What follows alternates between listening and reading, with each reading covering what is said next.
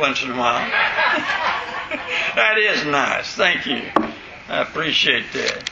Numbers chapter 21. Book of Numbers chapter 21. This this chapter's been a uh, just a blessing to me over the years. I'd like to be a blessing to you tonight. Don't forget Brother David Pitts. That Mrs. Pitts sure knows how to get me. She called me just before I come to church. She said, Pastor David has a virus. And she said, Now I don't want you to go see him. He's not doing that well, and I don't want you to go see him. Old people like you are dangerous when they get sick. and she, she tells me every time she calls me, she gets me somehow. And I said, not today. Now she ain't gonna get me today, and she does every time. She, she'll get me somehow. but we really do need to pray for David. And I wish you'd remember Ron Huckabee. Uh, this morning, he's not looking that well. We need to really pray for him. Uh, just, just pray that the Lord lift him up, if you would please. Remember now, he had that double uh, lung transplant, and, and uh, just, just pray for him every day, please. God take care of him. Numbers chapter 21, verse 1. And when King Arad, the Canaanite, which dwelt in the south, heard tell that Israel came by the way of the spies, then he fought against Israel and took some of them prisoners. And Israel vowed a vow unto the Lord and said, If thou wilt indeed deliver this people into my hand, then I will utterly destroy their cities. And the Lord hearkened to the voice of Israel and delivered up the Canaanites, and they utterly destroyed them and their cities. And he called the name of the place Hormah. And they journeyed from Mount Hor by the way of the Red Sea to the land of Edom, and the soul of the people was much discouraged because of the way. And the people spake against God and against Moses. Wherefore have you brought us up out of Egypt to die in this, the wilderness? For there's no bread, neither is there any water, and our soul loatheth this light bread. And the Lord sent fiery serpents among the people, and they bit the people, and much people of Israel died. Therefore the people came to Moses and said, We have sinned, for we have spoken against the Lord and against thee. Pray unto the Lord that he take away the serpent from us. And Moses prayed for the people. And the Lord said unto Moses, Make thee a fiery serpent, and set it upon a pole, and it shall come to pass that every one that is bitten, when he looketh upon it, it shall live. And Moses made a serpent of brass and put it upon a pole. And it came to pass that if a serpent had bitten any man, when he beheld the serpent of brass, he lived. And the children of Israel set forward and pitched in Oboth. Turn with me, please, to John 3. John chapter 3. I want you to read verse 14 and 15. John chapter 3, verse 14 and 15.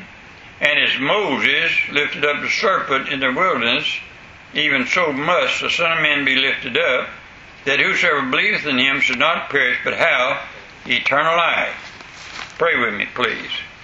Heavenly Father, we again thank you, Lord, for this wonderful portion of Scripture. We thank you for each one who's come tonight. We thank of those that's healed tonight and can't be with us, that need your hand upon their lives, Lord. Would you heal their bodies, that they can be with us soon? But Lord, if you'll bless each one who's come here tonight as we study thy word together, bless us and teach us now. In Jesus' name we pray. Amen.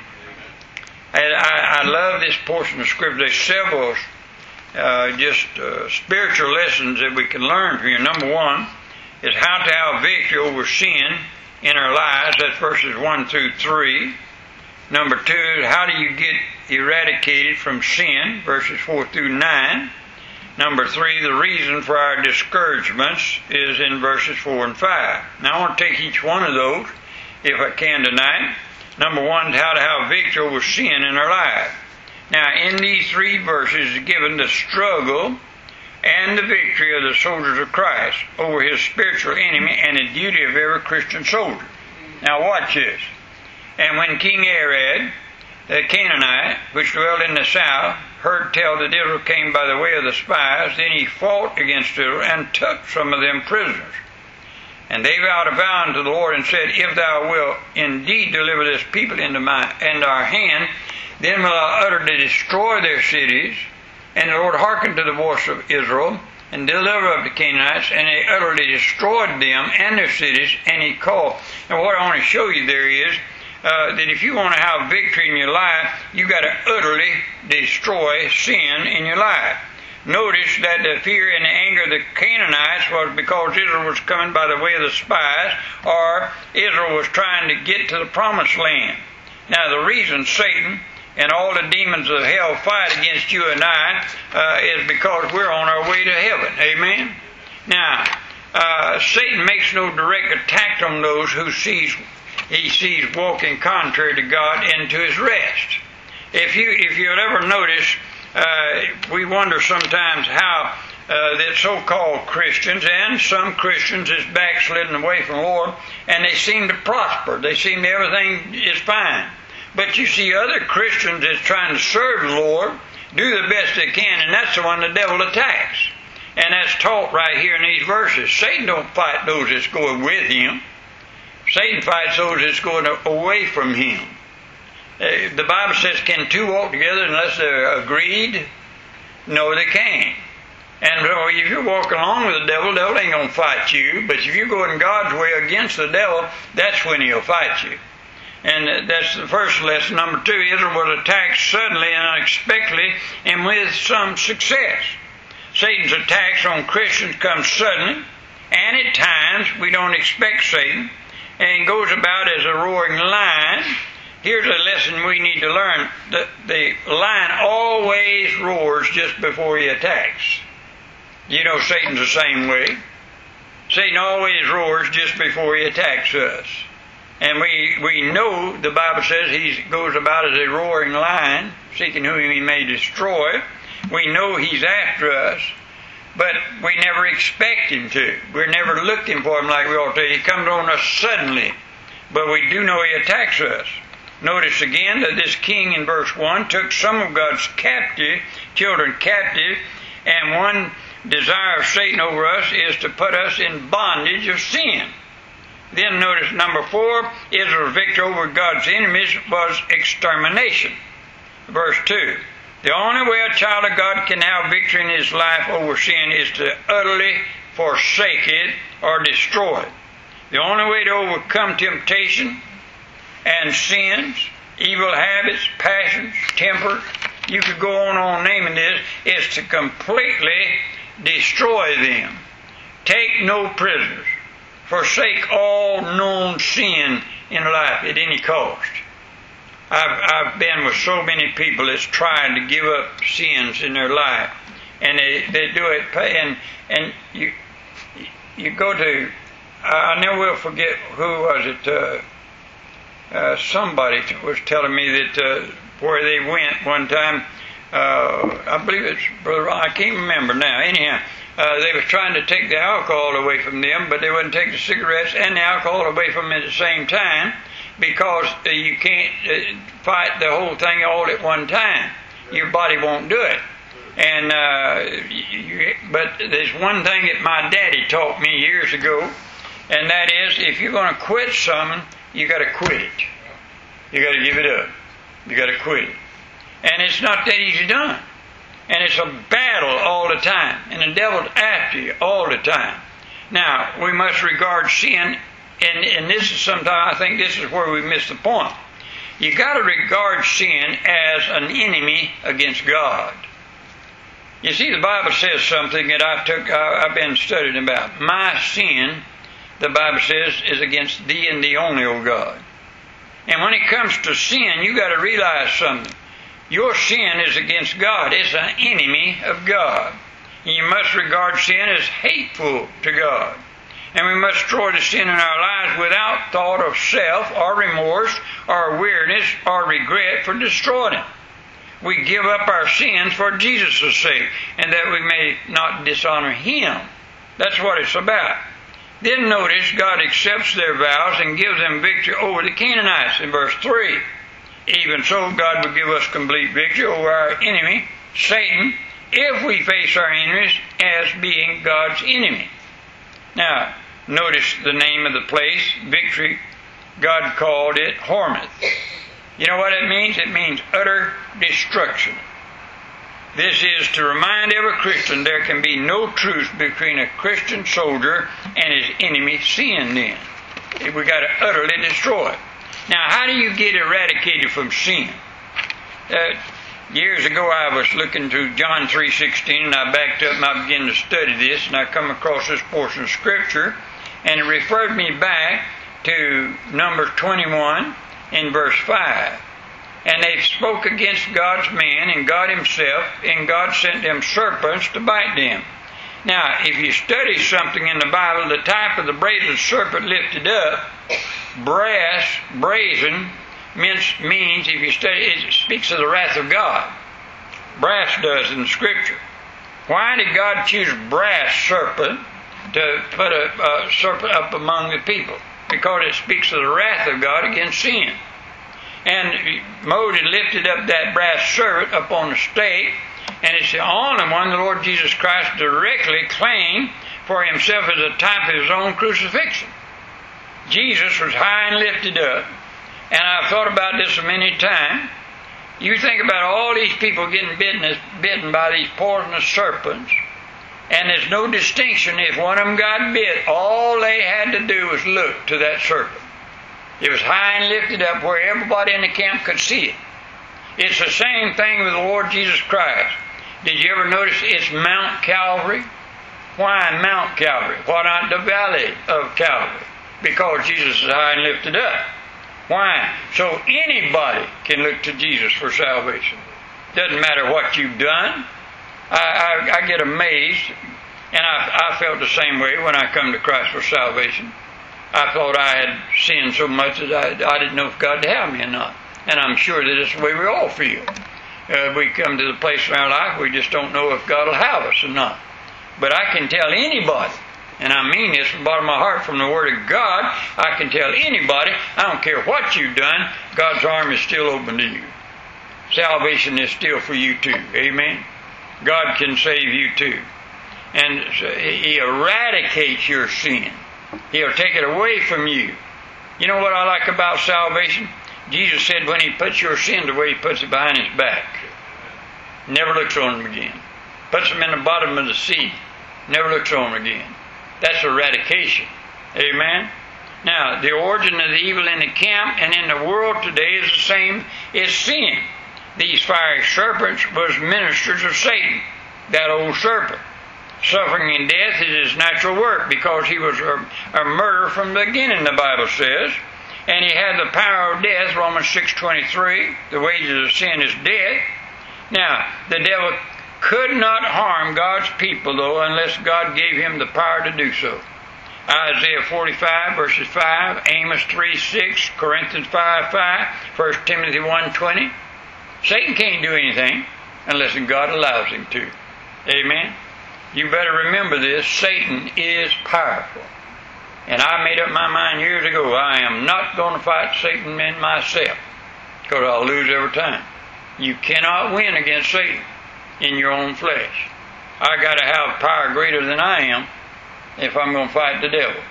And I learned what it is. If you got the power of God, He's greater than Satan. Amen. The Bible says, "Greater is He that is in me than He's in the world." And I learned something Satan cannot do anything unless God allows him to do it. Amen. Notice the helplessness of each one of those was bitten. No hurt, no polis, no charm can expel the poison. Only faith in the serpent. It, it just takes faith to look and to live. Same thing when it comes to salvation. All you have to do is have faith. And I thought about it. Think of all those people around that serpent in that camp, can you see some of them said, that won't work. That's too simple. A, a, just a snake on a stake out there in the middle of everybody? Well, I ain't going to do that. Yeah, and you'll die too. Amen. But yonder there's another one in the same camp that says, look, all, all he asks me to do is look, and I'll look and live. Amen. It's the same way when it comes to salvation. God made it so simple. And Jesus died for your sins. Will you accept it or not? Will you look? Just by faith. The reason for discouragement in verse 4. Look at verse 4 with me just a second. And they journeyed from Mount Hor by the way of the Red Sea to compass the land of Edom, and the soul of the people was much discouraged because of the way. If you study why they were discouraged in this way, you can learn how to avoid some of discouragement. Number one, the direction of the way. It led away from Canaan. Now remember, land of Canaan is, is a place of rest. And it led away from. They're going away from. Our circumstances sometimes seem to lead us away from the peace of God. But if we're in God's way, it's all right in the end. I've said this many times and I believe with all my soul. I'd rather be in the will of God and no matter what I'm, what circumstances I'm in, than to be out of the will of God and have everything in the world. God's ways are better than my ways. Amen. In Psalms 25 verse 4 plainly tells us that. There's many verses that tell us God's way is always the best way. The length of the way. It may have been shorter through Edom instead of around it, but God's blessing would not have been with them our shortcuts to God's peace is always the long way around. Notice something the roughness of the way, it was a hard way. Sometimes our ways to God's peace is green pastures, other times it's hard. The, the last part I want to share with you is the championship of the way, the companionship of the way. Some of our friends and companions are complainers and may infect us. Do you know what, folks? I believe the Bible makes it very plain. If you're going to have a friend, have somebody loves the Lord. Have somebody encourages. Don't be around people. The, the, the worst thing in the world that you can have, and, and there used to be some people come here, and there was three families, and every Sunday they would go eat out together at dinner time. And I found out later on after they left the church I got inquiring in, why did y'all leave the church? You know what happened? They'd go after church and they'd sit down, they'd go to dinner and they're all talking about the preacher and what he preached on and he should have did this and he should have done that and the preacher ain't doing this, the preacher ain't doing that. Next thing you know, all three of those families out and gone. You don't do you don't stay with those kind of people. You don't dwell with those kind of people. I want to be around people that's talking about the goodness of the people in church. You know what? I joke about a lot of you, and I mean, I, I kid with, about a lot of you, just like Mrs. Pitts. I talk about her calling me every morning, waking me up, bless her heart, and I could pinch her head off sometime. But I'm going to tell you right now, I love her in the Lord, and I mean that, and God knows my heart. It ain't a member of this church that I don't love. Some of them I'd like to pinch their heads off, like I said, but at the same time, I love them from the bottom of my heart for who they are, and I don't want nobody talking about them. You know what I mean? I want us to be in the same mind. Where discouragement comes is you run around with a bunch that's talking against the church, against the Lord, against God's people all the time, against the Bible, everything that God is, and first thing you know, you'll get discouraged. And I'm not going to do it. God is our companion to the end of the way. Now, the provisions of the way is found in verse 5. Verse 5 And the people spake against God and against Moses. Wherefore have you brought us up out of Egypt to die in the wilderness? For there is no bread, neither is there any water, and our soul loatheth this light bread. You know, I was reading the Bible one day, and I, my Grandma Smith used to make them big old Caton head biscuits, they called them. About that thick and about that big around. And I never will forget. I'd go to stay with her, and she'd make me a whole cake of the big old biscuits. And you take your finger and put them down in there, and you take that old cane syrup and pour it down through the middle with a little bit of butter, you know. That homemade butter I'd churn by the fireplace and put it on it. And man, you talk about some. I love bread. And then I moved to Tampa, Florida, and all they eat down here is light bread. And I got in the Bible one day and I found they loathe this light bread. I found where it came from. Amen. I'd rather have the day I went home and I told you I had stew waiting on me, and my wife said, Would you fix some cornbread? And I did. I fixed a big old pan of cornbread. And let me tell you something. You take that cornbread and you crumble it up in that stew just right. You know what I'm talking about? That's a good eating. ain't nothing like that bread. But that light bread, you can take it and do whatever you want to it. I just want plain good bread. Amen. And I want you to watch something. it's very important you see this. Uh, don't gripe about what God does for you. Listen. And the people spake against God and against Moses. Where have you brought us up out of Egypt to die in this wilderness, where there is no bread? Oh, yes, they are. God has been feeding them with manna from heaven. Amen. You know what I liken that to? Oreo cookies. Amen. I get up every morning. I have me four old cookies and a cup of coffee. And every morning, I started five. My wife tells on. I, I upped, up, upped at one. I eat five now. But I'm going to tell you the truth. I, I enjoy it. And I've sat there many mornings and I've thought about I wonder what those were, that manna was really like. And the Bible tells us it was a wafer. Now, I know what a wafer is. You ever have a gingerbread wafer? Or ginger? Not gingerbread, just ginger wafer. I don't know if that was it or not, but it was called. I used to love those things. But I know one thing God fed them the best, the very best. Isn't it strange to you that somebody, some people, some Christians will gripe when God is doing the best for them? Yeah. They're getting the very best that God can, and they still gripe about it. And God said that, you know what? You might gripe against Moses, but you ain't griping against Moses. You're griping against me because I was the one that chose Moses. You get that? Brother, you don't gripe against God's people and God's blessings because if you do, you're griping against God. And that's dangerous. That's a dangerous place to live. And I and the Bible tells us, walk in Christ. That's the way. Colossians two verses six through ten talks about us walking in Christ, having the mind of Christ Jesus. And when you have the mind of Christ, that's different than the world. Amen.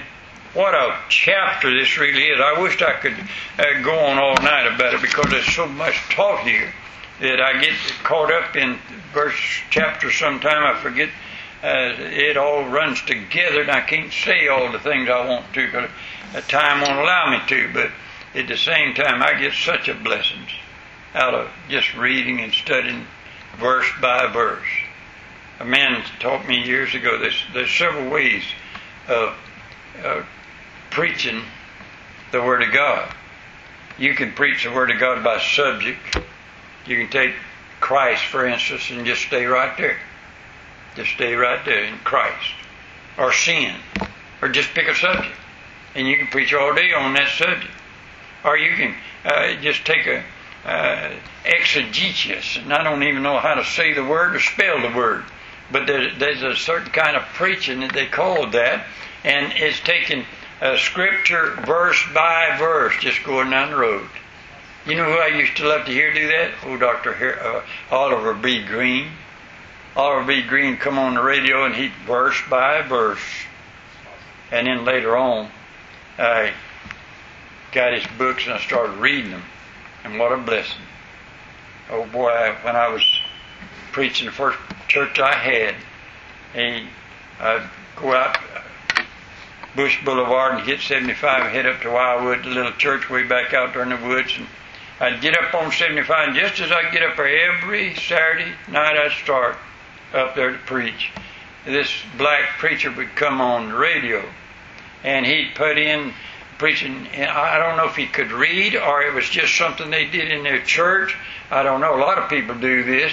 Uh, I know Dr. Jack Hyles. He never read the scriptures before he preached. And one of his men did. But he would he would come on. He said, "Read on." And they'd read a verse or two of scripture. He said, Hold it right there. Let me expound upon that now. And then he'd take off and he'd preach for a few minutes. He'd hold it right there, read on, and the guy'd read on, and he'd expound on it. I used to laugh at that guy and enjoy his preaching. And that's the way you do the Bible. Amen. Just enjoy it as God gives it to you. And it's such a blessing. Glad I'm saved tonight, aren't you? Don't forget to pray for the sick, please. Stand with me, please. Heavenly Father, you bless your people tonight? Lord, we're so thankful to be saved tonight and to be blessed of your word every time we read it and study it. Father, help us to stay in it more and just understand what you'd have us out of our life. In Jesus' name we pray. Amen. Let's sing something, please, sir.